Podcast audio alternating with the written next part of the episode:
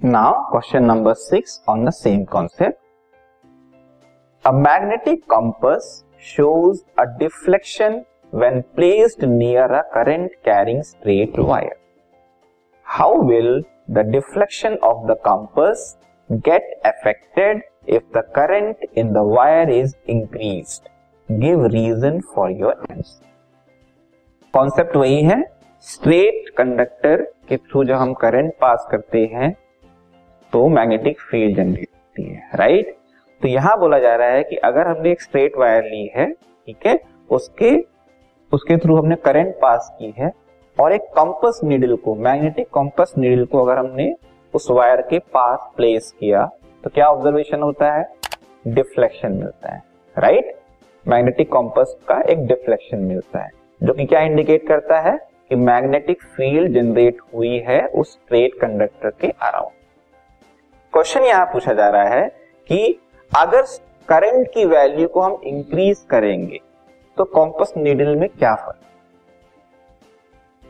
Current है तो needle deflection show करेगा, ये चीज़ तो क्लियर है। लेकिन अगर करंट को हम इंक्रीज करेंगे, उसकी स्ट्रेंथ को इंक्रीज करेंगे तो कॉम्पस नीडल का जो डिफ्लेक्शन है, उसमें क्या फ़र्क पड़ेगा? ठीक है? So the answer is the deflection of the compass needle is more on increasing the magnitude of current through the straight wire मतलब अगर इसको हम नीडल माने, ये तो बहुत बड़ा है, लेकिन फिर भी अब मानो तो स्ट्रेट वायर के थ्रू जो करंट जा रही थी, पहले इंस्टेंस में ऐसे डिफ्लेक्शन शो कर रहा है, ठीक है? लेकिन अगर स्ट्रेंथ हमने करंट की इंक्रीज कर दी तो ये डिफ्लेक्शन ज़्यादा हो जाए ज़्यादा डिग्री में हो। तो जितनी ज़्यादा स्ट्रेंथ करंट की, उतनी ज़्यादा हमको क्या मिलेगी? डिफ्लेक्शन मिलेगी। तो ज़्यादा डिफ्लेक्शन ये इंडिकेट करता है मैग्नेटिक फ़ील्ड भी ज़्यादा स्ट्रॉन्ग जनरेट हो रही है। ओके अब इसका रीजन क्या है?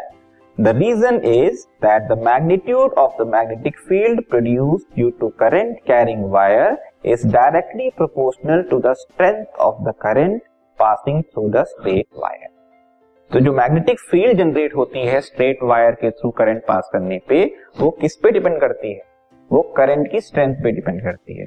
तो करंट को हमने इंक्रीज किया तो मैग्नेटिक फ़ील्ड की स्ट्रेंथ भी इंक्रीज हुई मैग्नेटिक फ़ील्ड की स्ट्रेंथ इंक्रीज हुई, इसलिए उस मैग्नेटिक कॉम्पोस्ट नीडल का जो डिफ्लेक्शन है वो हमें ज़्यादा मिलता